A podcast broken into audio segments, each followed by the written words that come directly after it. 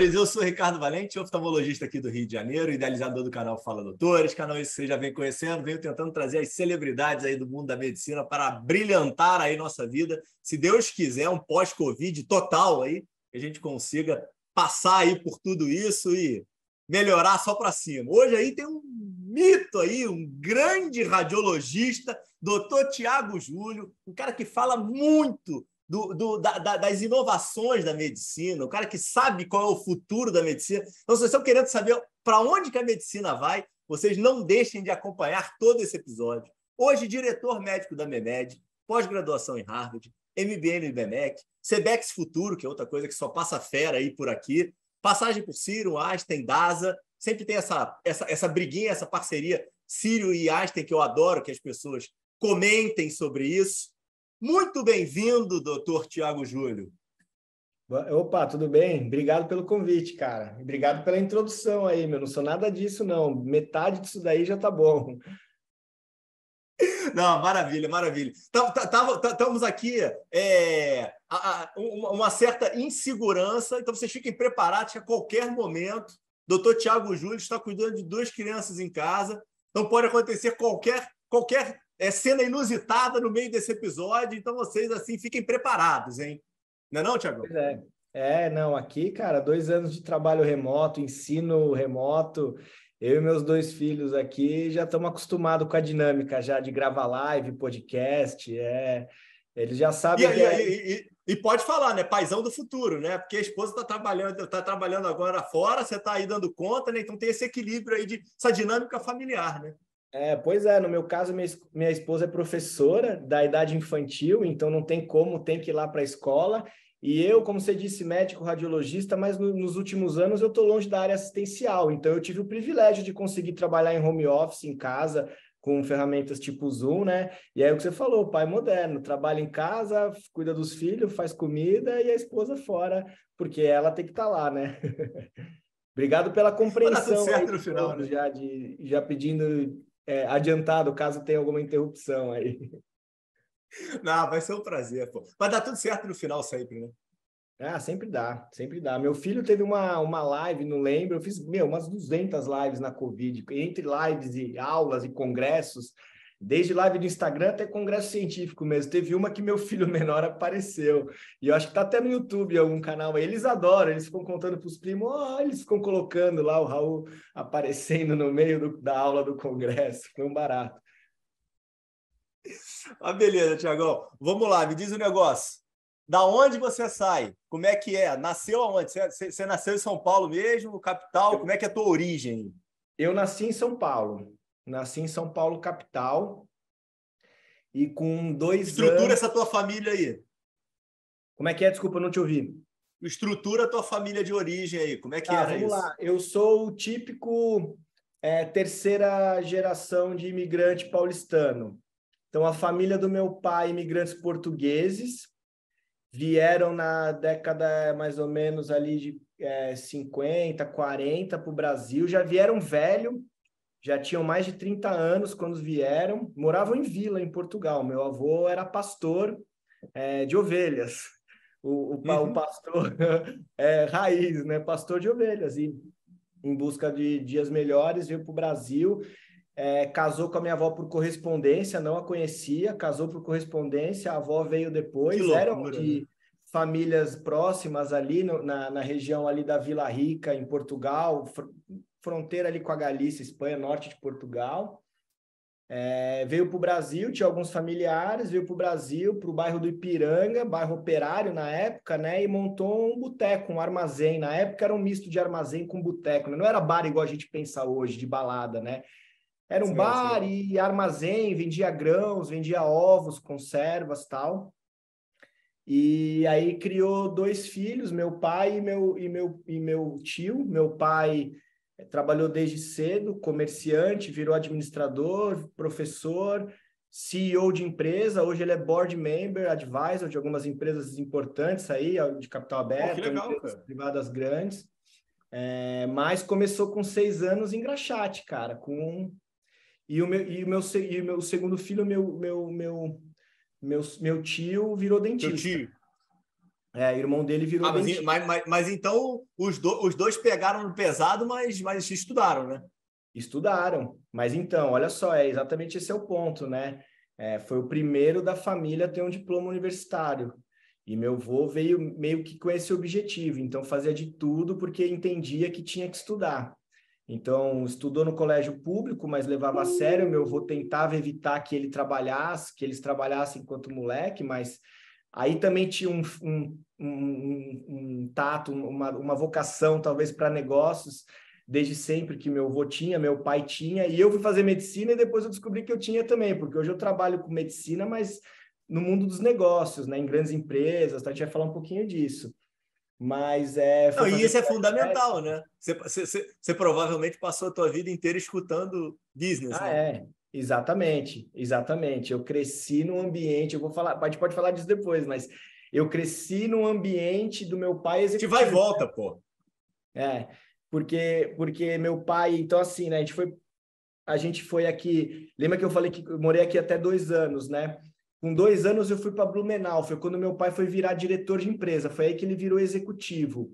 Então ele começou ali comerciante em graxate, aí ele trabalhava em balcão de loja, em balcão, balcão de loja fotográfica, aí fazia colégio técnico. Naquela época, cara, a galera comprava, olha só de onde veio também o gosto de tecnologia. Meu pai trabalhava nas, nasquelas fotos que tinha lá no Ipiranga, num japonês lá, Kodama. Uhum.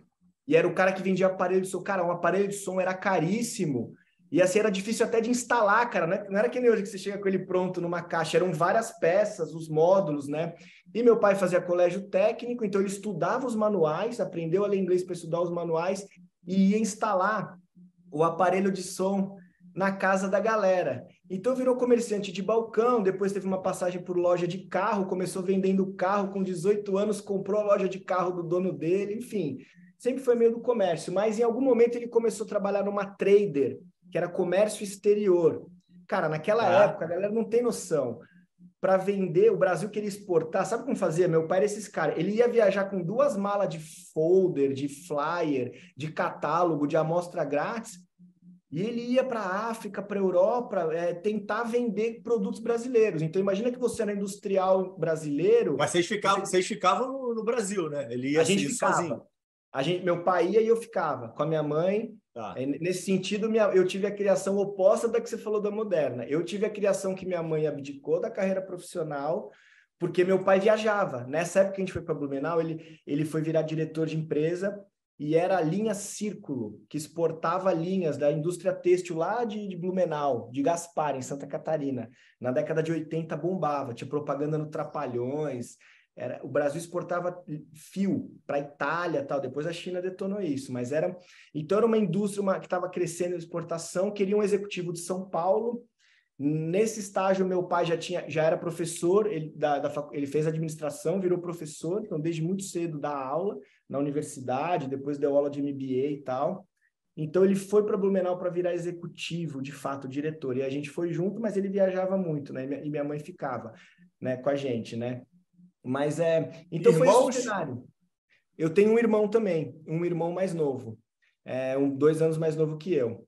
Então, quando a, tá. gente, a gente mudou para Santa Catarina quando meu irmão tinha acabado de nascer, meu irmão. E a gente ficou 10 anos lá. E aí, meu pai, assim, né, trabalhando como executivo, voltamos para São, São Paulo na década de 90, 1990 exatamente. E, e aí, meu pai. Perdeu algum ano nessa, nessas mudanças, Thiagão? Eu perdi. Algum ano de escola? Repetiu não. por causa dessas mudanças, não? Não, de forma alguma, cara. Eu sempre fui top 3 aluno da sala. É... Você, era, você era cabeçudo e zero esporte ou gostava de esporte também? Como é que era a tua Cara, eu não é que eu não gostava, vamos lá. Eu era um cara meio diferente assim, então eu era muito inteligente, o típico nerd, certinho tal.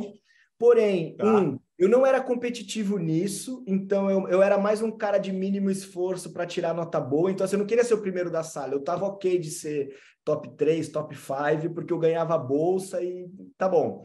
É, eu tinha muito um compromisso com o estudo, sempre fui um cara de muita leitura. Quanto a esportes, eu sempre gostei. O problema é que eu não era muito habilidoso. Mas também não era aquele cara que, então, não, cara, jogava bola, andava de bicicleta, fazia tudo. Só que eu não era aquele cara talentoso, nunca fui, tá? Para esporte. Até hoje eu faço exercício tal, mas eu sempre preferi esportes individuais. Eu sou bom nadando, sou bom de bicicleta, é, mas eu gostava, assim, também não era aquele cara zero esportes, tá? Sempre tive uma, uma atividade é, é, esportiva assim, apesar de não ser um cara habilidoso. Então, esse, esse era eu, assim, então nunca perdi ano, inaceitável. E a leitura? A leitura era estímulo familiar ou era busca tua? Cara, eu acho que as duas coisas, cara. Eu acho que era estímulo familiar. Meus pais estimulavam meu pai sempre leu muito, então eu via pelo exemplo. Mas eu acho que tem alguma coisa genética, cara, porque eu sou quase compulsivo, cara. Eu aprendi a ler antes da alfabetização lá em Santa Catarina, não sei como, mas aí eu estudava num colégio de freira, e, e assim, né, tinha a escolinha aqui, e lá o colégio era lá em cima. E o colégio era tipo Harvard, Hogwarts, era um prédio bonito, o colégio tinha uma biblioteca uhum. gigante lá, e meu sonho era ter acesso àquela biblioteca. Só que só podia no primeiro ano. Eu no pré já sabia ler e eu implorava para ir lá pedir livros. Mas a, a regra da escola dizia que eu não podia. Até que uma professora, a tia Sandra, que eu tenho contato até hoje, que eu acho que ela nem era professora, ela era coordenadora, ela teve a boa ideia de falar: olha, eu tenho uma criança aqui que quer muito acessar a biblioteca, será que a gente não pode abrir exceção e deixar essa criança? Cara, eu lembro o dia que eu entrei na biblioteca a primeira vez, eu li, uns, eu li 120 ou 130 livros no meu primeiro ano de alfabetizado. Porque eu queria. Eu ia lá na biblioteca, é isso, pegava cara. um livro, ia para casa, lia, no outro dia eu ia lá, devolvia, pegava. Então, assim, cara, eu cresci com livro. Uma pressão que você está colocando nos teus filhos, cara. Oi? Olha a pressão que você está colocando nos teus filhos, cara. Não é uma 120 pressão. livros ano, porra. É, não, eu não exijo isso deles, de forma alguma. não, tô brincando. Eu acho que é outlier, mas eu tento mostrar a importância de ler, né? Eu falo, tem uma frase que eu falo, filho, quem tem um livro tem um amigo. Você nunca está sozinho, né, cara? Tipo, Hoje, por exemplo, eu estava esperando meus filhos lá sair do clube, trazer eles para aula antes da gente vir gravar, que eles estavam lá no clube fazendo esporte, e aí eu tive que ficar ali 10, 20 minutos parado. Eu peguei a minha mochila, procurar um livro, não tinha nem. Eu falei, caramba, meu, puxa, 20 minutinhos aqui que eu ia ler alguma coisa. E eu tava sem o celular na, na hora, não tinha nem como ler online. Então eu gosto, cara, eu gosto. Eu sempre fui um cara chumante, mas eu gosto de ensinar. Gosta de Kindle, cara? Oi? Você gosta de Kindle? Eu gosto, cara. Eu gosto do Kindle, eu tenho. É, eu acho que é outra experiência. Eu, eu, gosto muito da experiência do livro de papel. Mas o Kindle me ajuda muito. Um livro que eu não faço questão. A praticidade, ter, né? É, ou que eu quero ter rápido. Ou eu gosto muito do Kindle quando é coisa de trabalho que eu vou ter que consultar e usar em aula, por exemplo, porque daí eu consigo ir lá e buscar minhas anotações e montar um slide, coisa que no papel. Eu tenho muita memória Verdade. visual dos livros, tá, cara? Às vezes eu lembro do pedaço, assim, eu lembro do, da frase no livro. Não sou assim, tipo, cabeção a ponto de, não, página 84 do capítulo 2. Às vezes meu pai faz isso. Mas eu tenho uma memória, às vezes, até visual, da onde ele estava na página, aquele trecho, né? E que às vezes o Kindle te tira isso. Por outro lado, no Kindle eu vou lá no search, né? E eu procuro, né? Então, eu gosto muito de Kindle, assim, mas eu também gosto do livro físico. Eu no, eu não acho que vai acabar o livro físico tão cedo, porque também é prazeroso, né? Principalmente é, para leituras não leituras não técnicas. Eu tento dividir minha leitura entre leituras técnicas de trabalho e leituras que eu leio por prazer, por outras coisas, né? Senão também a gente só lê coisa de trabalho, né? Então, quando eu estou tendo essas leituras mais de, de prazer, de entretenimento, eu tendo a preferir o livro físico, entendeu? É, Entendi. E ah, tem ah, coisas, por exemplo, eu vou te dar um exemplo aqui. Ó. Esse aqui chegou esses dias em casa. Eu comprei o Dicionário da Independência, lá do Eduardo Bueno, né? Já que teve 200 anos da independência. E é um livro, cara, assim, que tem, é meio gráfico, ele tem figuras, uhum. né? Ou seja, é, é, importante ter o livro, só que você não tem essa experiência no Kindle, né? Não tem como. Porque não é só é, o conteúdo nesse caso, né? Diferente, às vezes, de um livro que eu quero ler rápido, porque eu quero pegar o conceito ali e entender e, e boa, né? Não, a, a, a, leitura rápida e dinâmica, eu, eu vou te falar, eu tava. Eu tô querendo ir para fazer o caminho de Santiago Compostela, né, cara? Pô, e aí legal, eu, cara, eu gostaria também. E aí eu fui ler aquele. Como é que é o nome do livro do Paulo Coelho, cara? Um Diário do Mago. O Diário do Mago. É. Diário do Mago. Eu tava querendo, tava naquela fissura que eu tô estudando as coisas, né? Então tô, pô, queria acabar rápido, né? Putz, foi a melhor experiência eu, eu, eu que eu tive, cara. É. Ah, não, não entendi. Você leu rápido e foi bom. Não, eu li rápido, eu queria, tipo, ler, porque na verdade eu tô querendo ir para outro conteúdo, sabe? E, e, putz, foi do caramba. E eu, eu, sou meio contra Kindle, eu não gosto muito de Kindle, eu gosto de papel também, é. sabe? Mas eu, eu, eu tinha, tava, tava encostado no armário meu e foi do caramba a experiência. É, cara, eu, o Diário do Mago é um tipo de livro que eu li, eu era muito jovem, não entendi direito. Na época o Paulo Coelho era mó hype, eu li, achei meio porcaria. Eu falei, cara, nem, nem terminei de ler, falei, não entendi. Tive que reler algumas vezes, hoje eu entendo mais a importância, mas li muito jovem, cara. Pô, não, cara, com a, com a, com a ideia do caminho, o livro é bem interessante, cara. Tem umas partes aí que são é, diferentes, vamos colocar assim dessa forma.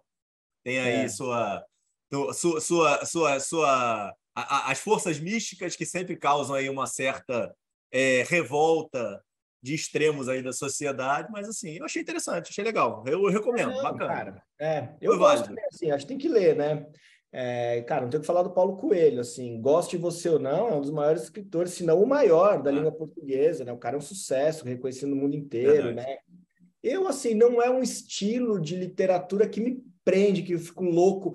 Eu leio porque meio que eu me sinto que eu preciso ler. Não é uma coisa que eu leio que falo, cara, eu gosto de ler isso aqui, isso aqui eu consumo fácil.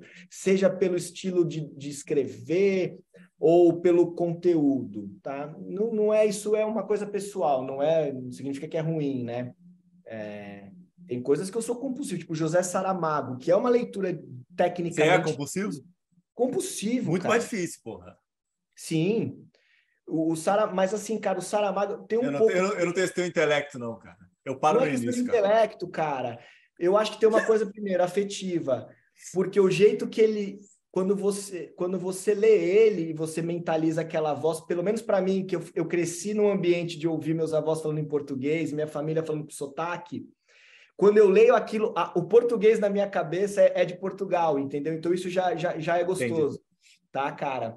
É, então, assim, eu acho que tem essa coisa meio afetiva de, de, de, eu, de, eu, ler aquilo e aquilo. Tanto que eu gosto de ler Saramago, às vezes, em voz alta, inclusive. Às vezes eu leio em voz alta. É, é mesmo? Porque, é, é, porque eu gosto daquilo, faz. Eu, e ele tem todo um ritmo, uma coisa da língua. Então, isso é uma coisa. A parte intelectual é que, cara, o cara é brilhante, assim. Ele é, meu, para mim, dos intelectuais, ele é o cara mais brilhante que tem em expressar palavras, porque ele ele pega umas cenas bizarras e põe em literatura e o jeito que ele escreve, assim, depois que você entende como ler aquilo, cara, meu, é, eu sou compulsivo, assim, eu leio e releio e dou risada, daqueles livros que eu dou risada e choro, mas mais dou risada do que choro, literalmente só de ler, cara, porque eu acho ele muito engraçado. Ele é sarcástico, cara, ele é, meu, ele é doido esse cara. Então é coisa, por exemplo, agora, por exemplo, o Eduardo Bueno que eu mostrei, é uma literatura, é o oposto, é super fácil, cara, mas eu adoro ler, cara, porque eu pego um livro dele, eu leio em duas, três sentadas, e assim, a sensação que eu tenho é que eu, eu aprendi, eu recordei 100 anos de história do Brasil. E aí, às vezes, aí eu, olho para hoje em dia, com essa loucura, e aí me, dá um certo alívio do tipo, cara, olha como, de onde a gente veio, por que que está acontecendo isso? Por que, que não é como tão é que é um, como, é que é, como é que é um dicionário? Agora fiquei curioso aí, pô. O dicionário da independência? É, como é, como é que como é, como é que é? Como é que é a dinâmica do livro? Ele tem, ó, ele, ele tem, ó, 200 anos. Dicionário 200... para mim é palavra a palavra, pô. Mas exatamente, ó, 200 anos em 200 verbetes. Então ele vai de A a Z ah, com 200 entendi. palavras que são relacionadas à história da independência do Brasil. Então, por exemplo, Mas elas se conectam, cara? Tem, tem uma linha de, de histórica? Tem, tem, mas a ordem é alfabética. Mas, por exemplo, ele começa com a abdicação, né?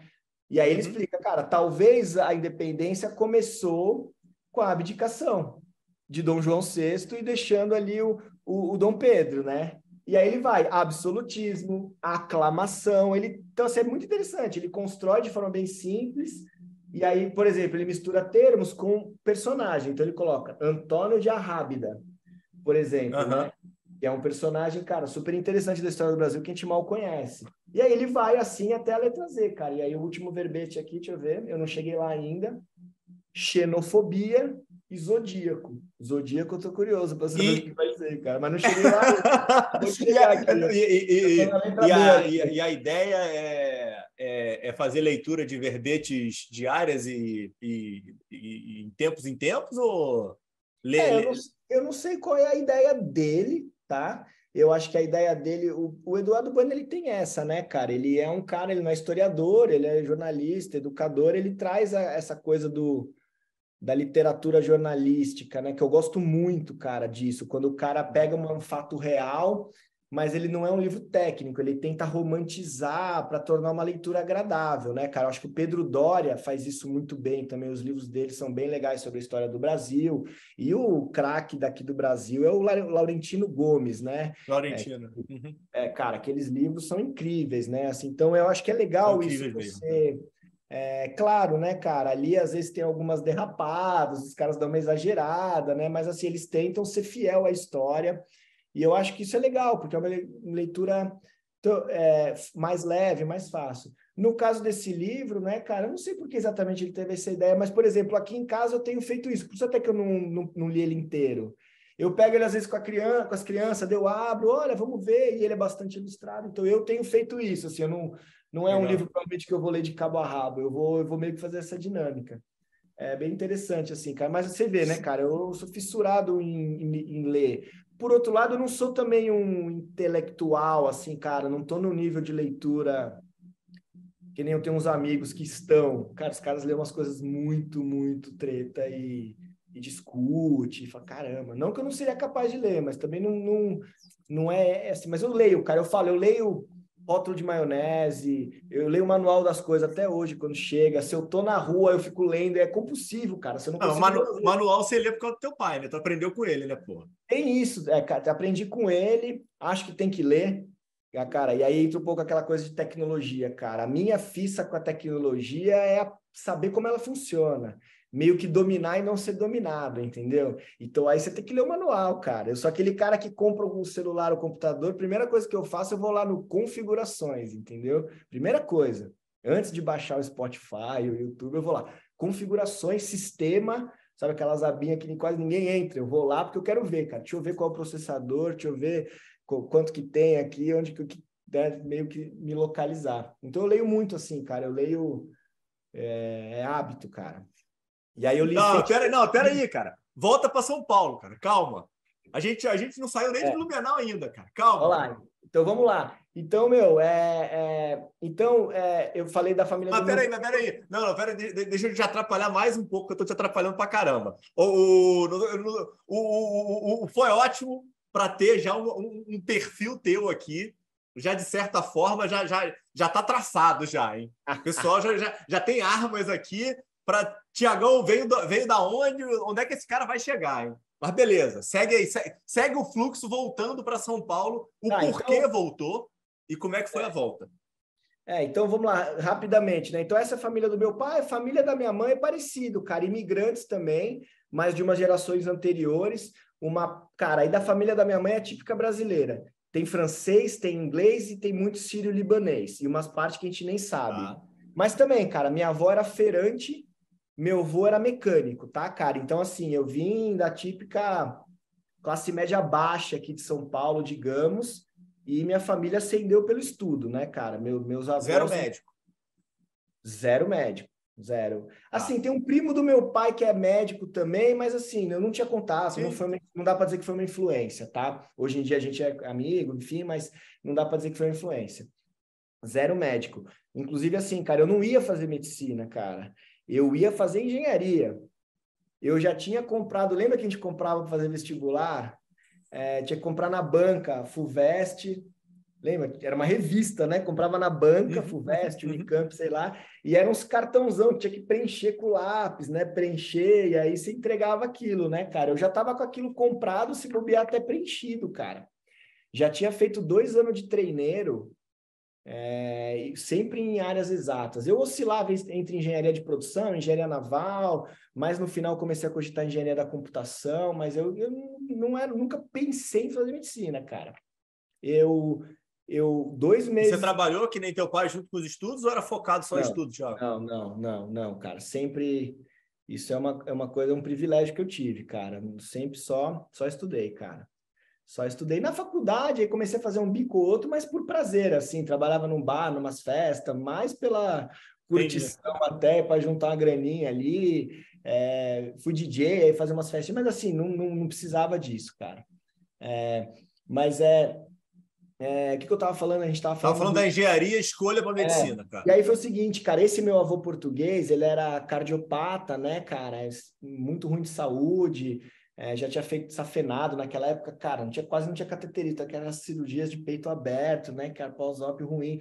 E aí, diabético também, já estava. Enfim, quando eu estava já nos últimos dias, terminal, estava numa UTI, e eu estava no colegial ali dois, três meses para vestibular. Eu fui visitá-lo numa UTI. E aí, cara, é, naquela época ainda tinha aquele estigma um pouco de UTI, né, cara? Que você deve ter crescido com isso também. A UTI era, era quase que um, Era uma coisa muito estigmatizada. Não sei se a galera tem essa noção, né? Era uma coisa era meio. Literalmente o fim, né? É.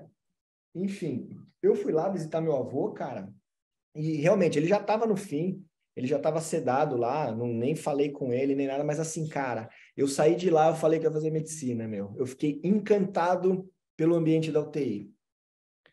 Encantado, assim, eu fiquei louco com aquilo, aquele monte de aparelho, aquela, aquela tecnologia, aqueles caras. Eu não, não, nunca, eu nunca tinha olhado a medicina daquele jeito. E aí, quando eu vi aquela medicina, eu falei. Não, quando, quando, quando, você fal, quando você falou isso, eu achei meio macabro, pô.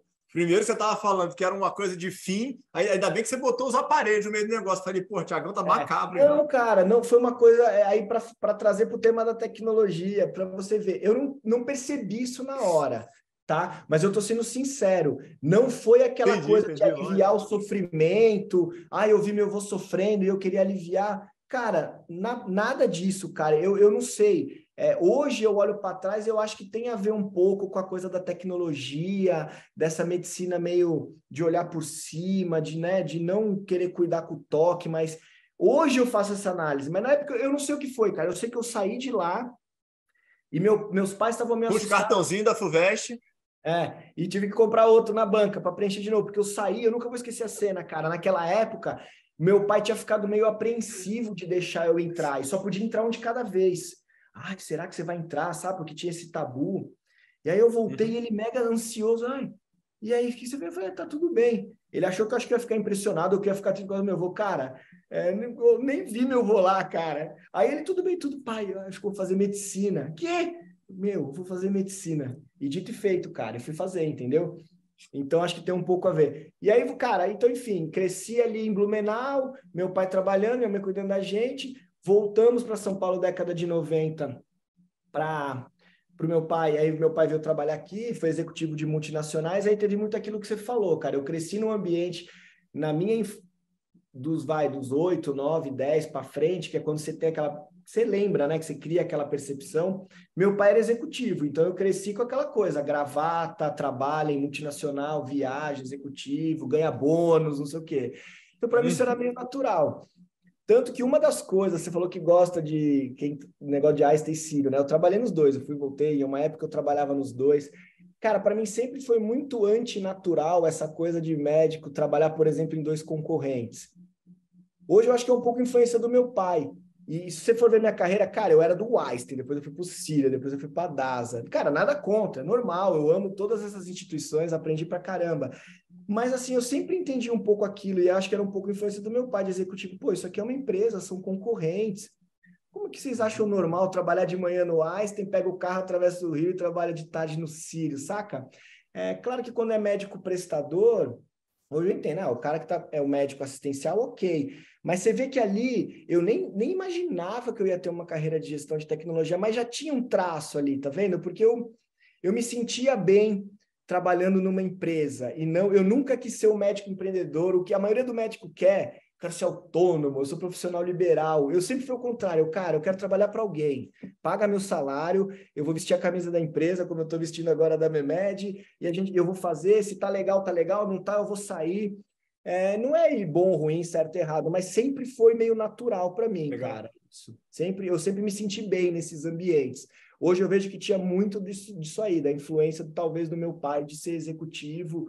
E eu, ele, meu pai trabalhou na Polaroid, trabalhou em umas empresas bacanas aí que eu que eu acompanhei, né? Então acho que tinha um pouco disso, cara. Mas aí foi isso. Voltei para São Paulo, estudei no Objetivo, Objetivão da Massa, né? Então assim já tive uma educação melhor que meu pai, que era colégio público, mas também não, não era um cara da elite ainda. Viemos morar em Alphaville, um bairro que estava na época começando e digamos que teve essa ascensão de classes. Eu vivia essa uhum. ascensão de classes aí, né, cara?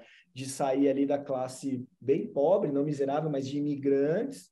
E em uma, uhum. duas gerações, através do estudo, trabalho, empreendedorismo, chegar no, assim, hoje não sou, não sou rico, no, né, no, assim, pro padrão Brasil, a gente é rico, né, cara? Vamos, vamos combinar. É, né? não dá pra falar isso. Exato. Mas assim, cara, hoje meus filhos estudam numa escola melhor que a minha, não é uma escola de elite, mas é uma boa escola eu, eles têm o privilégio de fazer esporte no clube, faz aula de computação, faz, enfim, né, cara? É, imóvel próprio, aquela coisa. Então, assim, cara, realmente eu vivi em uma das gerações o que, que é uma família de imigrante ascender as suas duas gerações seguintes né, através do estudo, cara. Isso foi bem impactante. Ah, mas, é, pô, mas, é, mas eu acho, acho legal de, de, de, de ter esse, essa, essa análise, né, Tiago? Porque Hoje a gente tem muito essa crítica, né? De tipo, ah, poxa, se, se não ter, se, não, se, não, se nós não tivermos uma educação de base é, decente, não dá para ir para frente. E Exatamente. é a grande verdade, né? Precisa. Só que, por outro lado, também é, tem um pouco de vitimismo, né? Então, assim, é, tudo bem, você teve um diferencial, você não foi na. Você não tá, você não estava no, no, mesmo nível, né? Você estava numa escola melhor. É, e a época do teu pai também era outra, né? Então é, é, é, é poluída a minha argumentação aqui, mas o meu ponto é educação de base sempre, sem sombra de dúvida, precisa investir. Então acho que os modelos aí independente do estamos gravando aqui véspera de eleição, então independente do que for acontecer aí dia 30, é, o, o investimento em educação precisa acontecer de base, né? É, mas eu acho que a gente precisa ter um pouco mais de responsabilidade individual, cara. Sabe? E, e, e tipo, pô, cara, dá para fazer, né? Tipo, não vai ser perfeito? Não, não vai ser. O outro vai ter muito mais condição do que eu, vai, sabe? Mas sei, cara, isso é uma coisa que, que, é, eu, me, que eu, me, eu me pego pensando muitas vezes, cara. Mas, cara, foi o que eu falei. Minha família, como um todo, o que, que eu falei, cara? Educação e empreendedorismo, cara. Que aí eu acho que entra o que você está é. falando. O empreendedorismo não é no, no sentido restrito de ir lá e montar um negócio, né, cara? Até porque nem sempre minha família foi dona de negócio. Mas no sentido que você falou, de tomar iniciativa, e, cara, meu pai foi engraxate. Meu, meu pai vendia bolinho de bacalhau que minha avó fazia, entendeu, cara? A minha avó lá, cara, foi feirante, montava barraca, ia pra feira, entendeu, cara? E, e não tem problema algum, né, cara? Nesse sentido, né, cara? Eu também acho, é um misto disso, cara. É, eu acho que é, nem tanto ao céu, nem tanto à terra, né, cara? Aqui exato, exato, no Brasil, exato. infelizmente, às vezes a gente vê é, acadêmico demais ou também empreendedor demais, sem base conceitual, que às vezes não é tão legal, entendeu, cara? Eu acho que até quando eu entrei ali na. Honestamente, assim, no começo, cara, eu, eu, eu tinha algumas discussões com meu pai do tipo, quanto à administração. Ah, pai, mas o que vocês aprendem na faculdade? Pô, não é igual medicina, que tem farmaco, bioquímica e fisiologia. Pô, vocês ficam vendo case e, cara, para morder a língua depois, porque quando eu comecei a trabalhar com tecnologia no Einstein, eu comecei a estudar tech, depois eu conto disso, mas em, logo eu percebi que eu tinha que ter competências de administração e não de. Eu não precisava saber programar, eu precisava. Eu estava virando um administrador dentro dessa caixinha nova aí de administrador de tecnologia, enfim, de falar disso aí. Mas e aí eu, foi que eu fui começar a estudar autodidata, a ciência, a teoria, da administração. E aí, cara, eu falei, pô, é verdade, né? É, é aquilo lá, né, cara? Quando a gente não sabe que não sabe uma coisa, a gente é o pior tipo de pior ignorante que tem. Né, cara? Então eu achava que a administradora, ah, cara, para que faculdade? Monta logo o teu negócio.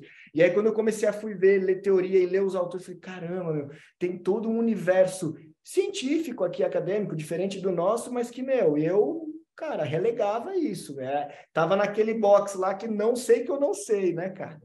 E aí, ou seja, eu sempre fui esse cara de buscar essa parte aí, cara, o que, que é que eu não sei ainda? Qual é o tamanho da minha ignorância? Eu sou fascinado por entender o tamanho da minha ignorância, mais até do que entender o tamanho da minha inteligência, entendeu? Não, e aí você entra para uma puta faculdade, pô, você vai para o Unicamp, é... onde é que tem essa catarse aí é, da medicina ou ela não acontece durante a faculdade e não, você cara, continua o caminho tradicional? Cara, a faculdade foi 100% tradicional. É... 100% tradicional, cara. O que, que mudou para mim na faculdade? Eu passei de aluno top para aluno mediano, em termos de notas, porque, cara, por série de fatores, eu não era um cara competitivo, eu não queria competir, tinha muita gente boa, eu entendi que tinha muito professor que era desonesto, queria sacanear aluno, então eu meio que botei um plano ali, eu falei, cara, eu vou, eu sou responsável o suficiente para entender aqui o que é importante e o que não é, e aonde eu beleza, eu vou, eu vou, como sempre, eu não quero repetir de ano, não quero bombar nada, mas também, cara, se eu tirar cinco e passei, eu não vou ficar chateado com isso. Primeira coisa que eu fiz. Segunda coisa que eu fiz, cara, foi que, cara, eu fiz universidade, cara. Isso eu falo que foi uma coisa diferente. É diferente de faculdade. Eu fui morar sozinho, eu tava num campus, então, assim, cara, eu tinha aula com gente de outros cursos. Então, cara, na Unicamp, meu, eu conheci gente das humanas, eu, eu, eu fui fazer curso nas exatas, eu ia em festa da engenharia. Eu, então, assim, cara, metade dos meus amigos da Unicamp nem são da medicina. Boa parte dos que eu tenho contato até hoje, cara, são de outros cursos. Eu tive envolvimento com, assim, cara, movimento estudantil, é, não movimento estudantil partidário, mas eu fui representante de residente, fui da congregação da Unicamp, mas nunca fui aquele cara perfil centro acadêmico. Eu era sempre um cara diferente que estava ali e que tinha uma visão meio moderada das coisas. Então, assim, nunca fui da Atlética fui do centro acadêmico.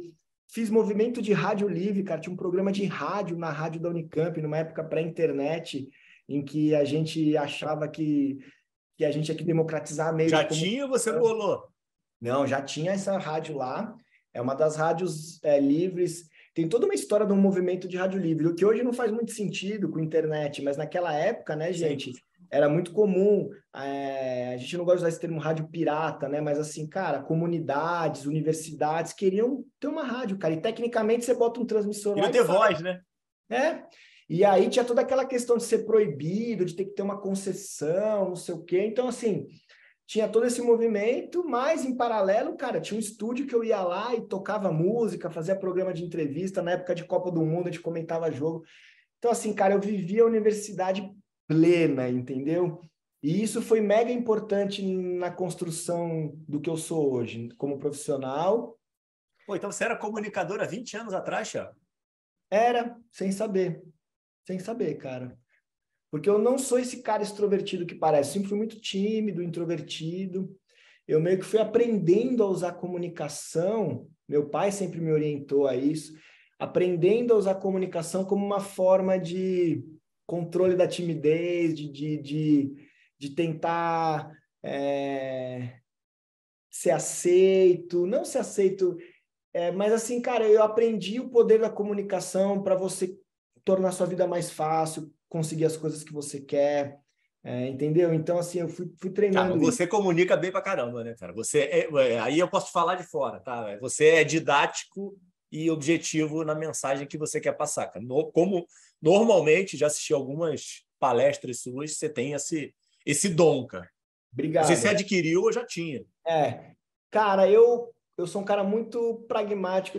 Pode, beleza, pode ter dom, que eu talvez pensaria em algo mais genético, pensando que meu pai tem e tal. Eu ainda acho que é algo mais adquirido. Eu acho que pode ser exemplo do meu pai. Desde cedo, meu pai gostava de ver comunicador, então eu ficava com ele.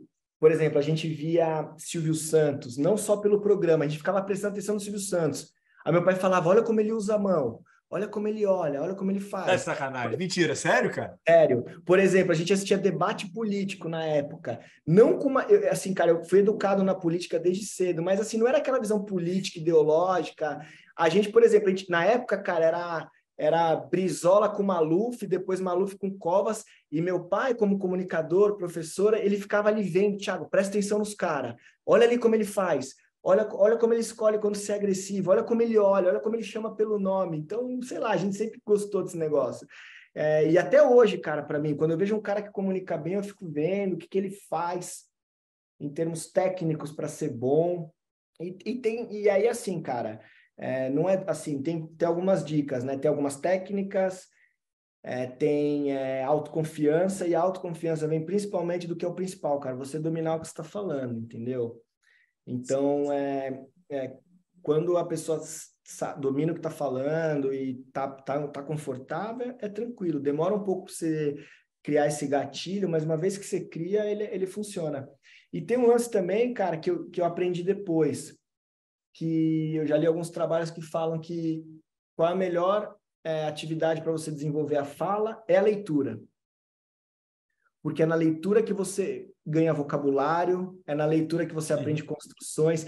Pode parecer que não, mas é ali que você ganha é, repertório. Como eu leio muito, então é como se você é como se eu criasse um banco de dados ali e a hora que você vai, cara, vai, porque eu fui assim, eu não era assim antes. Meio que de uma hora para outra virou a chave, pum. E agora é tranquilo, eu faço live, faço evento, eu não fico nervoso, falo até demais, você tá vendo. Não, é ótimo, pô. Só, só, só, facilita, só facilita aqui o trabalho, poxa. Não, beleza. Engata agora na questão da comunicação e continuidade da. Ah, tá. Da... Eu tava falando da, da faculdade, né? Então, assim, cara, eu fiz a faculdade normal. É... Onde aparece a rádio?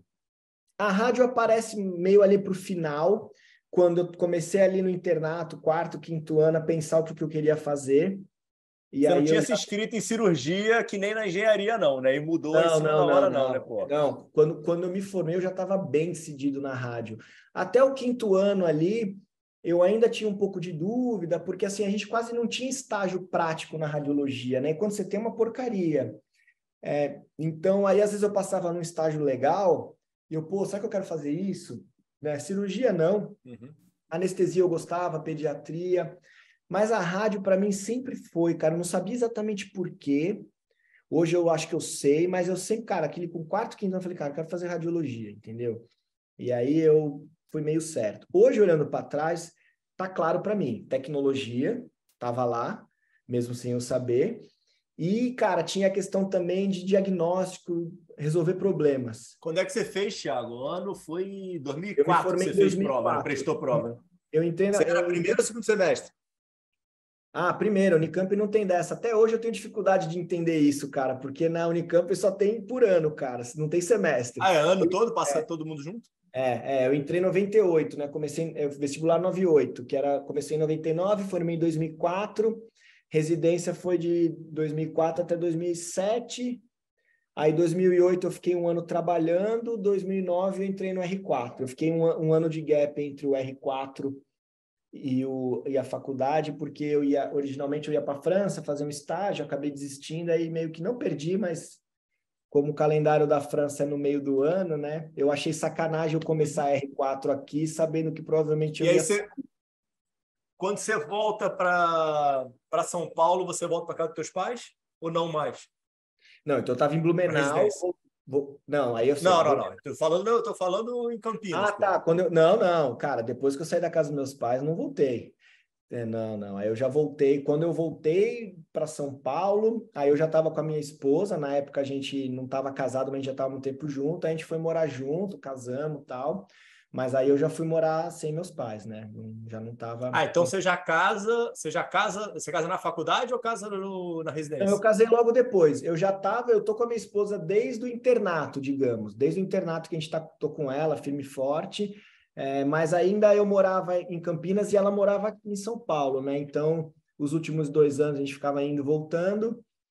Aí eu fiquei, aí eu ia, a gente ia para França, ela ia junto. Quando eu, aí quando deu errado lá, acabei voltando para São Paulo e aí a gente foi morar junto. Ela saiu da casa dos pais dela, a gente foi morar junto e aí logo depois a gente casou.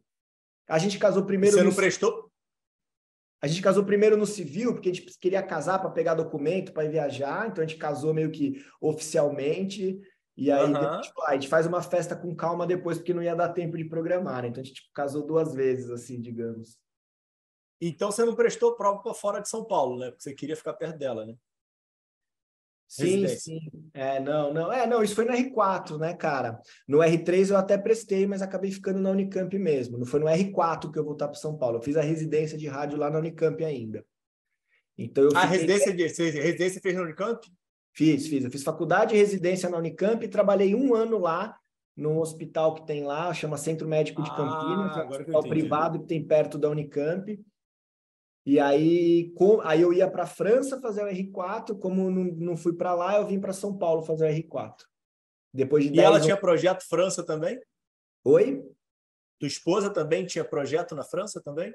Cara, o projeto dela era ir para a França comigo, estudar francês, entendi, porque ela entendi. não sabia, e, e estudar alguma coisa lá. A gente estava indo meio na loucura. Era uma coisa que eu sempre, eu sempre tive a vontade de morar fora e nunca deu. Assim, quando eu estava no colegial, eu queria fazer intercâmbio, e aí era aquela pressão de vestibular, e meu pai, pô, você vai perder o vestibular. Aí passei, eu achava que eu não ia passar de primeira e que eu ia depois. Aí passei de primeira. Pô, passei na Unicamp. Ah, não dá. Aí, ah, vou entrar na Unicamp, eu vou trancar um ano. Aí eu fui lá e vi que não tinha essa de trancar, que era mó prejuízo trancar. Ah, então quando eu acabar, eu vou.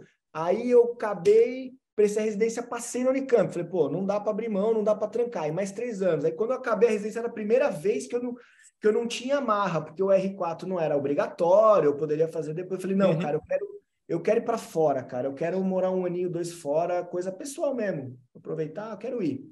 E aí a gente, na, na a radiologia, tem um. Não sei se ainda tem, mas o Colégio Brasileiro de Radiologia tem um convênio com a Prefeitura de Paris, com, uma, com um concurso que, eles, que você presta e ganha um emprego lá, cara. Eles pagam tal, você faz um estágio remunerado, é uma merreca, mas é remunerado tal. E aí eu prestei. Ah, mas dá para pagar as contas, né? É, em Paris eu acho que não dava para pagar muito não, assim, mas dava, né? é, porque Paris, né, cara, eu lembro que na época a galera morava em, assim, apartamento de 15 metros quadrados, literalmente. Mas beleza, era jovem, eu e uhum. esposa, a gente ia lá meio que um mezzo acadêmico, mezzo curtição, né? E acabamos não indo, e aí eu vim para São Paulo, porque também eu queria fazer intervenção, cara. É, quando eu fiz radiologia, aí eu quis fazer essa coisa de intervenção guiada, não intervenção clássica de catéter, né? É, então, assim, cara, quando eu comecei a radiologia, era meio. A tomografia, o ultrassom ainda era meio porcaria, tecnicamente falando. E rapidamente os, os aparelhos evoluíram muito em termos de resolução e rapidez. Começou a ser permitido a, os procedimentos não invasivos, né? É minimamente invasivo, né? Guiado por tomografia, Sim. Biópsia guiada por tomografia, ultrassom, drenagem. E eu achava isso legal pra caramba. E, eu, e como eu sempre gostei de pôr a mão também, eu nunca fui aquele radiologista clássico que fala: não, eu não quero entrar no hospital, eu não quero paciente. Não foi por isso que fui na rádio. Ao contrário, tanto que eu, dentro do hospital eu pedia, pelo amor de Deus, para me pôr no pronto-socorro, no centro cirúrgico, porque eu não gostava de ficar ali no ambulatório. Falava, vai ficar procurando cisto no rim, aquelas coisas meio feijão com arroz. Eu sempre gostei um pouco mais da, da, da bagunça, da medicina mais assim, né? Então eu queria fazer intervenção e na época não tinha muito. Eu ia para a França porque lá era um lugar que tinha uma escola boa. E aí o pessoal estava começando essa coisa de intervenção é, não vascular lá na USP. O professor Marcos Menezes, que inclusive já fez o caminho de Santiago, quando você falou, eu lembrei dele. É um cara incrível, cara no Ciro. Você tem que chamar ele para o seu podcast, cara. Esse cara é incrível. Porra, vou chamar ele, cara. Porra, cara, agora você conectou cara, já, pô. O Marcos Menezes, ele é chefe da intervenção lá do Ciro Libanês, do lá do HC da USP também. Na época a gente estava montando o Instituto do Câncer de São Paulo, o ICESP, hospital focado só em oncologia, e aí eles aproveitaram, eles foram muito espertos. Ele estava querendo divulgar essa especialidade aqui, e isso era ainda pouco divulgado. Quando foi montar o Instituto do Câncer, cara, o grande cliente, pelo menos o primeiro grande cliente da intervenção radiológica é a oncologia, né? Com biópsia, com apoio uhum. ao, à cirurgia, às vezes complicações de cirurgia. E aí ele montou meio que esse negócio lá, com o braço direito dele, que era o Rodrigo Gobo, que hoje é o chefe disso no Einstein, que foi meu chefe, que é outro cara também super legal para você chamar aqui, cara. Esses dois caras meio que foram dois pioneiros aí em trazer essa modalidade de intervenção guiada por imagem não vascular e com uma pegada, cara, que era muito nova, que era um modelo americano do médico radiologista como médico.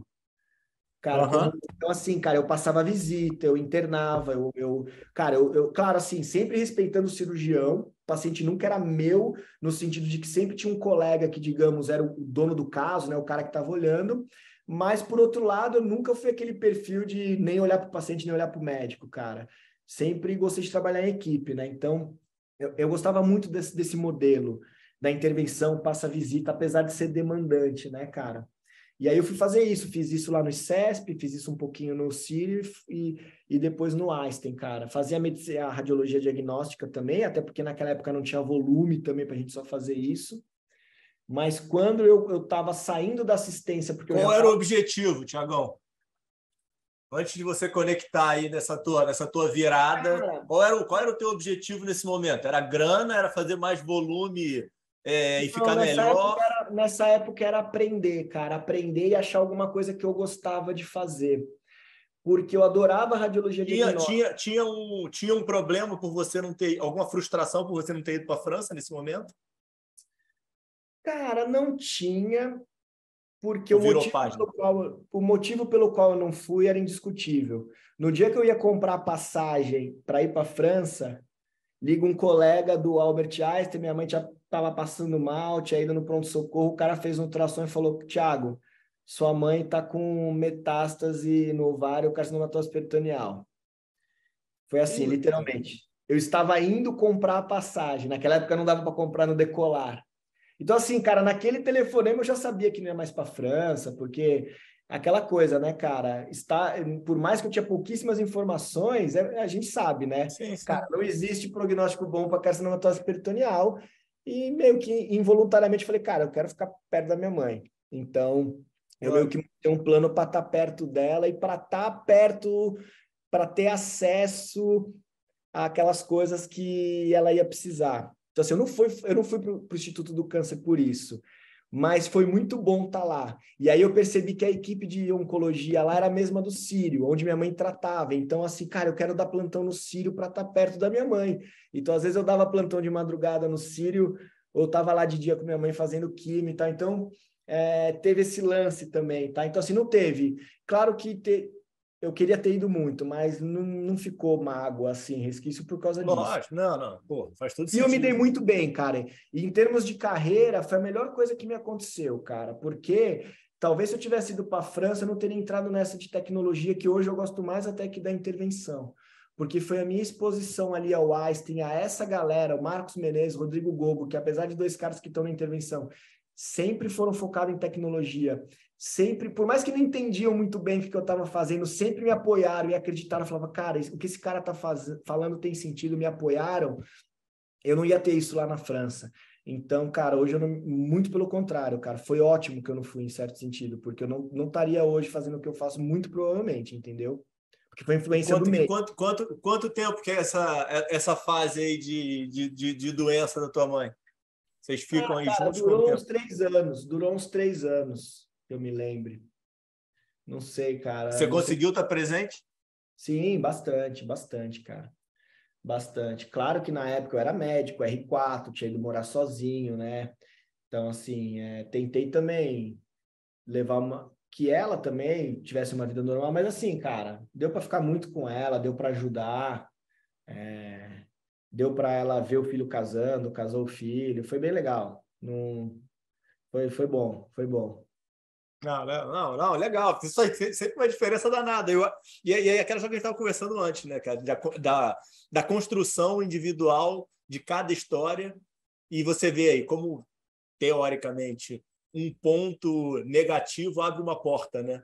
Em relação ao que você está colocando de, de, quase que de, é divino, né? Porque é. na época é porque é que você colocou muito bem. Eu não, eu não esperava essa tua resposta, né? Achei que tivesse ter acontecido alguma coisa meio que é, menor e você tivesse perdido uma oportunidade, isso tivesse gerado alguma possível frustração na tua vida. Mas, pô, maravilha, do jeito que foi, né? É, cara, também acho. Hoje foi.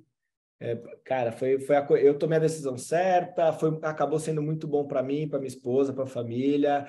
Beleza, não tive a experiência de morar na França, mas, cara, sem problemas. Eu, se eu tiver hoje. Vai ter ainda? É, pode ter, pode ter. Hoje, não, mas tem esse desejo ainda do casal? Cara, a gente tem a vontade de morar fora, não necessariamente na França. Hoje, honestamente, eu, eu é, não sei. Eu estaria mais para ir para os Estados Unidos, não por uma questão de preferência, porque talvez do que eu faço hoje, aonde eu vejo as coisas mais legais, não está na França, né? Mas tem, cara, mas também não é mais aquela vontade que eu tinha. Hoje eu tenho menos vontade, cara. Eu gostaria de ter a experiência um dia, mas não é uma coisa que eu tenho vontade, cara, porque hoje eu tô tão bem aqui, cara. Eu, assim, eu lutei tanto os últimos 10 anos, cara, para estar tá onde eu tô. Tô na Memed, uma empresa que eu adoro.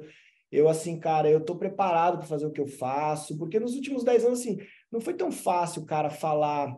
É, é, ah, eu vou, vou fazer essa coisa de tecnologia. Cara, 2012, quando eu comecei a ir nessas, não era tão óbvio. Não tinha, não, fala, não se falava em inovação. Não, mas para você, para você era. Você tinha, você sabia onde você ia. Ia chegar, eu acho que é demais. Da onde você você sabia o caminho ou, ou as não, coisas foram acontecendo? Eu jamais imaginei que eu ia fazer isso como teve um momento que eu falei, cara, eu vou fazer as duas coisas, eu vou virar um médico de tecnologia. Mas eu ainda achava que era uma coisa paralela. Então você perguntou lá atrás, ah, por que você foi fazer intervenção? Não era pela grana, era um pouco porque eu gostava, mas também para me destacar. Eu não gostava da radiologia padrão. Lembra quando a gente estava batendo papo, a gente comentou um pouquinho de frustração com a profissão e tal. Então vamos lá. Eu adoro a radiologia, eu adoro as máquinas, eu adoro o método diagnóstico. Mas quando eu vi que eu, que, que eu caí no mercado de trabalho, muitas vezes eu ficava fazendo exame atrás de exame, sem saber que era o paciente, sem saber que era o médico, exame que eu achava que não precisava, poderia ter sido feito de outra forma, sem saber se eu estava ajudando ou não, exame repetido. Meu, isso começou a me incomodar muito. Pô, será que é isso uhum. mesmo, trampo? E outra, eu, eu, eu, me peguei num trabalho muito mecânico automático, ali, automatizado.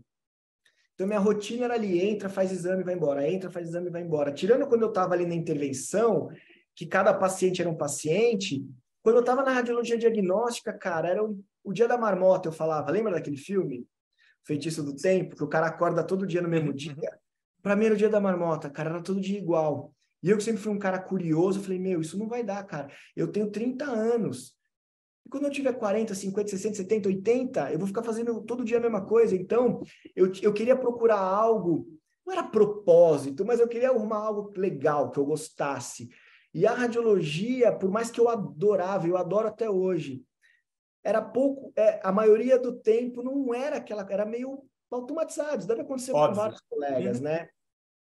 Então, eu, eu, aquilo me incomodava um pouco. E aí, a, a, a, intervenção era a minha vila de escape. Então, eu falava, pô, eu vou ser metade intervenção, metade radiologista. Antes da intervenção, em paralelo ali, eu tentei pesquisa. Eu gosto muito de pesquisa. Então, fui fazer pós para ver. Mas, assim, por mais que eu adoro pesquisa, eu percebi que também não era aquela coisa. Eu tinha muita crítica ao ambiente, eu não gostava ali do ambiente de pesquisa. Era muita coisa uhum. que eu falava, uhum. cara, um monte de paper que eu achava inútil. Não eram coisas que estavam, de fato, produzindo conhecimento que eu iria me orgulhar. É, então, também não achei muito, não, não achei legal ali. E aí, é, foi quando, cara, então, assim, eu, eu tinha mais uma visão de não fugir mas de construir um ambiente que eu gostasse. Tem data disso, Thiago? Cara, esse, isso esse foi... momento em que ano mais ou menos aí aconteceu? Cara, começou ali quando eu vim para São Paulo, que eu entrei no mercado de trabalho. Então começou 2009, 2010, ficou crítico mesmo. Eu lembro que, cara, ficou crítico quando meu filho nasceu primeiro, em 2011, eu lembro, que foi o ano divisor de águas, 2011 para 2012. Foi quando eu comecei a estudar mais e e, e, mergulhar. Deixa eu te contar como que foi que aconteceu a coisa da tecnologia, cara. Quando eu estava na Unicamp, apesar de ser uma baita escola, é, não tinha grana. Então, os aparelhos eram uma porcaria. Isso é verdade, cara. Eu achava que eu não sabia laudar a ressonância de abdômen. Eu era frustrado que eu não sabia laudar as, a, a, a, as anjos, os abdômen. Cara, eu só conseguia laudar cérebro.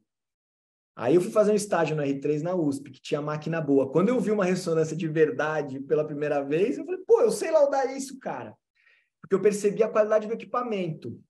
E aí eu voltei para a Unicamp e falei, gente, não dá para a gente ter essas máquinas aqui, cara. Isso aqui é absurdo, isso aqui é quase criminoso. Vocês já viram como é que é a ressonância lá de São Paulo? Tá, cara, eu tô exagerando aqui, eu, de forma alguma eu quero jogar pedra na Unicamp. Mas essa é uma realidade, cara. A realidade é que o HC da USP. Joga assim, cara, para melhorar, pô. O HC da USP, que é uma exceção, que tem aparelho bom. A gente sabe que a, que a realidade da maioria dos HCs do hospital universitário é a da Unicamp. Com o certeza. HC de São Paulo, que é uma exceção. Existem algumas outras, né? Então, cara, ali no R3 foi quando caiu a primeira ficha, cara, que o meu, a minha especialidade depende de tecnologia. Eu preciso estar onde está a máquina boa. não vai dar para eu ficar na Unicamp a hora que eu entrar no mercado de trabalho. Porque a gente vivia naquela bolha, né, cara, do acadêmico. Eu não sei como é que é nos outros lugares, não sei se por ser Unicamp pública é pior, mas assim, cara, a gente não tem a mínima noção do que é o mercado de trabalho, essa é a verdade, né? Tirando os plantões que a gente sim, dá sim. ali, eu dava plantão de porta durante a residência, dei plantão mas, mas o mercado de trabalho de radiologia, o mercado privado mesmo, de convênio, a gente não sabe porra nenhuma, essa é a verdade. Sim, sim, sim. E aí, quando eu fui ali para a USP, foi um gostinho disso. Eu falei, cara, meu, precisa estar onde tem máquina boa. Então, beleza. Voltando para o estágio. Lá na Unicamp, cara, eu revelava filme para dar laudo, cara. Entrava na câmera escura. Não tinha Pax. A gente deixava um exame que já era digital, porque a máquina, a tomografia ressonância é um computador, né? A gente deixava ela analógica, transformava num filme e media com barbante, cara, e procurava microcalcificação com lupa. Eu, você falou, cara, você fez uma faculdade incrível. Eu fiz mesmo, mas eu aprendi a medir com lupa, cara. E quando eu estava em São Paulo, nesses estágios, eu comecei a ter contato com o Pax, com o RIS e com o PAX, que são os sistemas de computador que o radiologista usa para dar laudo, né? Acho que o pessoal aí sabe, né? E ali foi o segundo choque, cara. Eu falei, cara, como é que a gente está dando laudo no filme lá, escrevendo no papel, e os caras aqui com reconhecimento de voz e tal?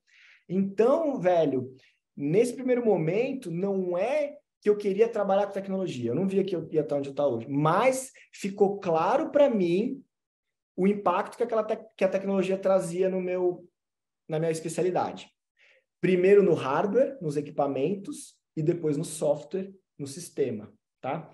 Então eu vim para São Paulo e eu falei, cara, eu preciso ir trabalhar no Einstein ou no Sírio. Por quê? Não era pela marca, pela grana ou pelo ego, é porque lá eram os dois hospitais que eu sabia que tinha, além de ter ressonância e tomografia boa, que alguns outros também tinham, mas lá eram os primeiros que tinham Pax, cara. E para mim ficou claro que, meu, radiologista que trabalha com Pax vai ser melhor do que trabalha sem Pax, não tem dúvida. Então, assim, eu tinha essa visão e, e fui atrás. Eu falei, eu preciso trabalhar onde está. Tá. E isso é uma coisa que eu carrego até hoje, cara. É, o médico. Eu não, eu não tenho experiência. Dá, dá para te contestar nisso daí? Cara, eu, eu acho que dá. Eu acho que não dá. O meu argumento é: o médico que existindo uma tecnologia, não é só um sistema de computador que é o que eu faço hoje, pode ser um novo bisturi, um robô cirúrgico, mas assim, cara, quando aquela tecnologia comprovadamente se mostrou melhor, se você não está usando ela, você não está fazendo a melhor prática, cara. Você consegue argumentar comigo que um radiologista que lauda uma, uma ressonância num filme, que são 32 imagens por película, é menor que a tela do seu celular, cara. A gente não pode laudar pelo celular porque falam que não tem pixel suficiente, mas os caras laudam numa, numa chapa lá com. Então, assim, cara, não é, não falando, não estou julgando a competência daquele médico, pode ser o melhor do mundo. Mas ele não está no melhor dele, entendeu, cara? É assim, cara, é o sim, Lewis sim, Hamilton sim. sentado num Fórmula Indy. Beleza, é, o Lewis, é na Fórmula Indy, mas se ele estivesse no Fórmula 1, ele seria ainda melhor. Ele não está no potencial dele. Então, hoje, para mim, isso está claro, cara. O médico que não usufrui da melhor tecnologia possível, seja um catéter, uma técnica cirúrgica nova, que isso é tecnologia também, uma técnica cirúrgica nova, ou um sistema, uma prescrição digital, um prontuário ou um PAX, provavelmente ele não está produzindo estado da arte. Ele pode estar tá fazendo uma boa medicina, mas não é o estado da arte, na, quase com certeza. A não ser quando a gente está falando de tecnologias novas, que ainda estão em fase de validação, cujo resultado não é, entendeu? Mas assim, para coisa consagrada, cara, assim, você consegue argumentar que um, um, um radiologista que dá laudo manual escreve a, de próprio punho é, é, é, é, tão eficiente quanto um cara que lauda com reconhecimento de voz ou digitando ali no próprio computador, com zoom digital, com reconstrução 3D, com inteligência artificial apoiando. Não dá, cara. Então, assim, eu percebi que eu tinha que estar perto da tecnologia para me desenvolver como profissional. Mas até então eu queria ser radiologista médico, entendeu? Eu só queria estar perto do sistema. A questão é, quando eu comecei a usar o sistema, como eu sempre fui um cara de tecnologia, aí, vou, aí que veio aquela coisa lá de trás. Então foi só. Você aí... foi o único que leu a porcaria do manual, né, cara? Exato, cara. Então eu comecei assim, eu, eu, cara, eu era usuário chato. eu li o manual, eu pedi a especificação, eu entrava no site, eu ia lá falar com os caras da TI, eu comecei a hackear o meu próprio sistema, eu criava script, eu criava coisa para melhorar a minha usabilidade. E aí os coleguinhas do lado começavam a ver, pô, tia, como é que você faz isso? Eu, tipo, pô, imagina assim, cara, uma regra da, da ciência da computação, que eu nem fiz ciência da computação, mas é uma regra da automação. Cara, você fez uma tarefa uma vez, você fez duas, na terceira você automatiza. E assim, a minha rotina ali era muito automática. Então, tipo assim, eu pegava, um, eu ia fazer o exame de um sujeito, de um paciente. Eu pegava a fichinha, li o nome dele, aí eu pegava o número do prontuário, digitava lá, apertava Enter, abria uma tela, eu dava duplo clique, abria um prontuário, aí eu via os exames anteriores, dava duplo clique para abrir o exame anterior. Todo exame eu fazia isso. Então, pô, por que, que eu não preciso clicar 20 vezes na tela? E aí, como eu manjava um pouquinho de programação, nunca fui programador, cara, mas assim, eu manjava um pouquinho ali, então eu falei, cara, vou criar uns scripts aqui, eu automatizava. Então eu clicava, eu clicava duas vezes em cima do botão e tu, tu, tu, tu, tu, abria tudo lá, pá. E aí os caras do lado, ô, oh, Thiago, faz isso para mim, faz isso para mim. E aquela coisa que era meio informal, cara, começou a ganhar corpo. Primeiro pelo lado ruim, porque em algum momento os caras, oh, Thiago, você não pode fazer isso, cara. Aí que eu aprendi que tinha segurança da informação, TI corporativo, ah, porque, cara, não pode fazer isso. Mas, por outro lado, cara, o que, que eu vi ali? Era uma TI que não estava acostumada... Inovação na essência, né? Exatamente. Era uma TI, cara, que não estava acostumada a implantar sistema assistencial. Então, eu estava ali no Einstein, cara, era o Einstein, meu. Tô falando do ano de 2012, 2010. Os caras já eram é, mega tecnológico, mas não tinha prontuário, cara. Não tinha prontuário eletrônico. Talvez o, o sistema, a radiologia, foi o primeiro prontuário eletrônico do hospital. A TI estava acostumada a implementar sistema de faturamento, SAP, RP, infraestrutura. Então, quando ela pegou um sistema assistencial para implementar, ela achou que ia ser mais um. Só que não é, cara. Porque o olhar do usuário contava muito. Não tinha essa coisa de hoje em dia de não, fala com o usuário. Então, os caras implementavam o sistema, usa aí radiologista. E o radiologista que se virava. E às vezes o sistema era ruim. Então, vou dar um exemplo clássico na radiologia, cara. Bicho, um raio-x. Cara, um raio-x é um técnico que faz a imagem, manda para o radiologista, o radiologista vê depois. Um ultrassom é o próprio médico que faz as imagens na sala de exame. Uma ressonância é um biomédico, médico acompanhando. Então, assim, percebe que os fluxos assistenciais são diferentes e o uhum. sistema era igual. Então, você abriu um, uma, um programinha lá que fazia o laudo do ultrassom, era igual ao da tomografia. Sim, sim, sim. Só que era uma baderna, porque era diferente na vida real. Então, eu comecei a levar para a TI esse, essa coisa de, meu, é diferente, cara. Então, eu trazia o, a informação do usuário médico no fundo e ajudava a TI. Nossa, trazia dor, né, pô? É, configurar melhor, então, criava, customizava, trazia sugestões. E, cara, e aí eu fui fazendo isso, fui gostando, eu fui vendo que tinha espaço. Mais uma vez apareceu uma liderança lá, Marcelo Félix, que hoje está nos Estados Unidos, que ele já trabalhava com isso, ele é um cara que manja de tecnologia, e ele estava precisando de um braço direito, e me chamou ali para ajudar ele oficialmente. Então, ali naquele momento, oficialmente, eu ajudava a TI do hospital, ainda nas horas é, extras, digamos, mas lembra que a gente estava falando de ambiente corporativo. Nesse momento eu era funcionário do Einstein, CLT, cara. O Einstein me pagava para trabalhar só lá. Eu trabalhava oito períodos, folgava dois, e às vezes quando dava plantão noturno, tinha uma compensação, enfim. E aí o que, que eu fazia? Coisa de médico. Igual quando na, na intervenção eu pegava a hora extra, de vez em o horário de folga, de vez em para casa para descansar, passear, o que, que a gente faz? Entra na cirurgia para aprender, né, cara? E, eu comecei a fazer isso, só que eu ia para TI. Então eu saía do plantão, meu horário de folga, eu ia lá para TI e ficava com os caras. E comecei a criar amizades, enfim. No começo eles eh, tinham um pouco de resistência, eles achavam tinha que filho já? Tinha, tinha o primeiro nesse momento, tinha acabado de nascer o primeiro. E aí foi isso, cara. E aí, nesse momento veio o meu filho, foi quando eu te falei que começou essa coisa um pouco de angústia de achar muito repetitivo, querendo pensar no futuro. Eu falei, cara, e aí já estava claro para mim que quem crescia ali no ambiente profissional no Einstein, no Círio, era quem tinha cargo de gestão.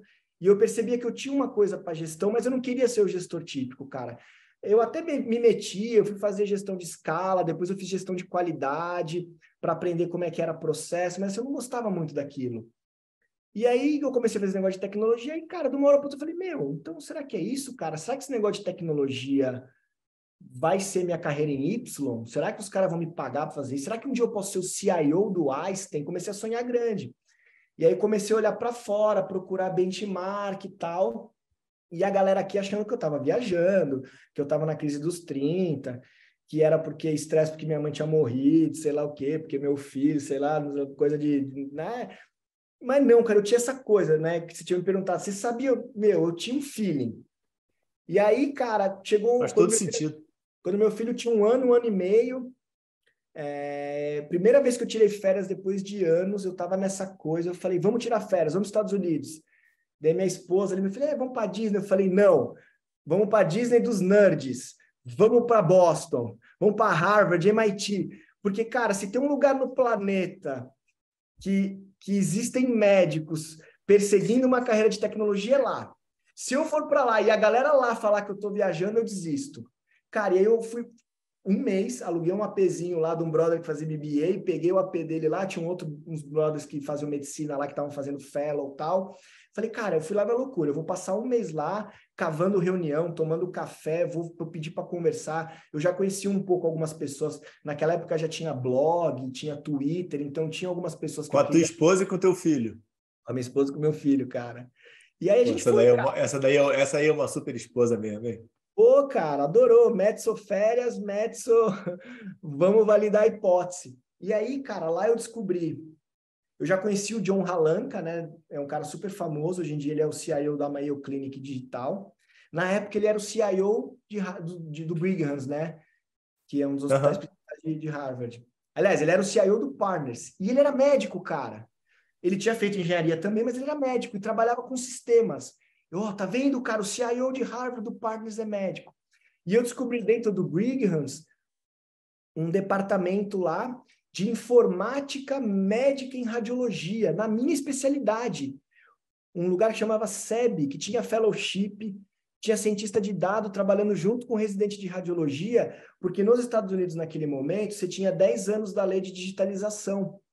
Então, eles eram obrigados a trabalhar com o sistema. Então, eles estavam meio que tentando aprender. Lembra aquela coisa de ensino escola? Não é só ensino fundamental. Ensino e pesquisa, ensino, é, ensino acadêmico serve para isso. Então, eles estavam investindo em formação de médicos e profissionais de saúde em tecnologia e vice-versa. Profissionais de tecnologia na área médica. Cara, tinha 20, 30 pessoas lá, tinha fellowship, eu fiquei doido. Eu meio que fui lá, conheci, cavei, fiz o cara me entrevistar, que eu não, eu vou voltar aqui, que eu vou fazer esse negócio passei extraoficialmente, o cara, ó, meu, se você topar vir sem bolsa, pode vir. Se você precisar da bolsa, tem que esperar novembro. Não, cara, tô aqui, semana que vem eu volto. Aí eu voltei para o Einstein, super animado, meu. Virei lá pro meu chefe, Marcelo Funari, faço questão de falar o nome de todos, cara, que foi outro cara que me apoiou, visionário, era o chefe da radiologia lá, agora não é mais. É, e, e, naquela época, né, eu já estava trabalhando com a TI, mas era aquela coisa extraoficial apesar de já ter o endosso, já participava do comitê ali.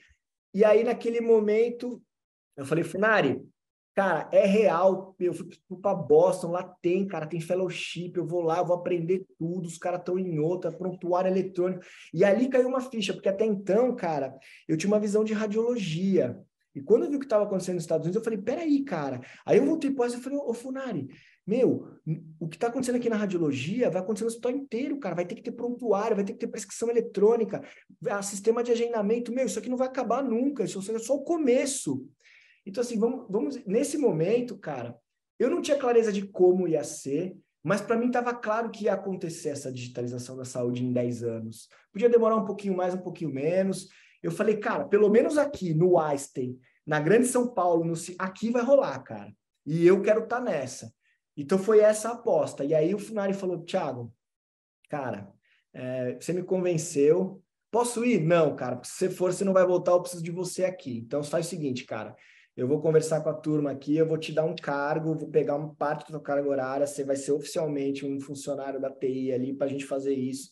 Não, deixa eu ir. Não, não, cara. Segundo, então, outra vez que eu ia para a gringa, que eu queria ir, arrumei um motivo e meio que fui frustrado. Mas por um motivo, cara, porque o cara falou: não, cara, beleza, vamos fazer aqui.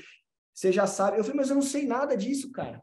Não, você, você vai dar um jeito de saber, cara. Faz curso online, se vira. E aí, naquele momento, eu fui oficializado com uma posição na TI.